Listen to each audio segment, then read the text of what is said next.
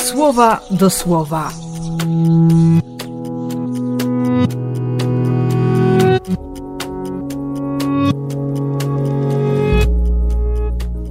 Pierwszy grudnia, czwartek.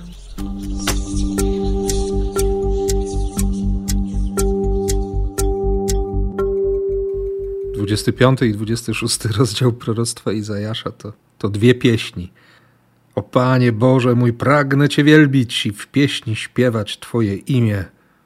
A potem ta pieśń, którą będzie się śpiewać w krainie Judy, bo miasto warowne, bo On jest ocaleniem, On wzniesie mur, On umocni przedmurze. Bezpieczeństwo, łaska, panowanie – Niech wkroczy lud przestrzegający sprawiedliwości i zachowujący prawość, lud trzymający się prawdy i strzegący pokoju. Na Tobie bowiem oparli swe nadzieje, Panie, i to na wieki, Boże wielki i wieczny. Mur. Mur to znak bezpieczeństwa, odrębności, szansy na, no właśnie, szansy na samostanowienie. Cokolwiek by się wydarzyło, jestem bezpieczny. No, nie zawsze myślę w taki sposób. I pewnie ciebie też od czasu do czasu takie myśli dopadają. Ale on jest ocaleniem.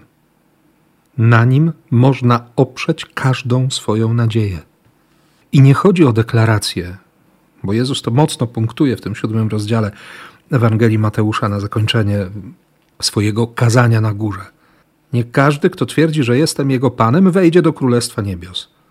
Tam znajdzie się tylko ten, kto faktycznie pełni wolę Ojca, który jest w niebiosach. Mówić można dużo, nie? słowa, słowa, słowa. I tak od słowa do słowa, no, no właśnie, jeśli to tylko ludzkie słowa, to trudno z nich zrobić fundament na całe życie.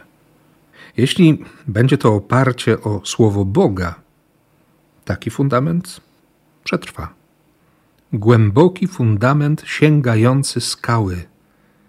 Ale jeśli jest się głupcem budującym na piasku, bo owszem, słowo przychodzi, ale, ale nie spotyka się z reakcją, nie spotyka się z relacją, to bieda. Wichry przyjdą, ulewy będą, rwące potoki uderzą. Jeśli będzie dobry fundament, można żyć. Można żyć na wieczność. I te dwa kolejne wersety. Gdy Jezus skończył nauczać uczniów, wielu z nich wprost nie mogło nadziwić się Jego słowu, gdyż mówił bardzo autorytatywnie, a nie jak uczeni w piśmie. Jezus nie musi się podpierać czyimś autorytetem. On jest tożsamy z tym słowem, które wypowiada. Dlatego słowo szuka relacji.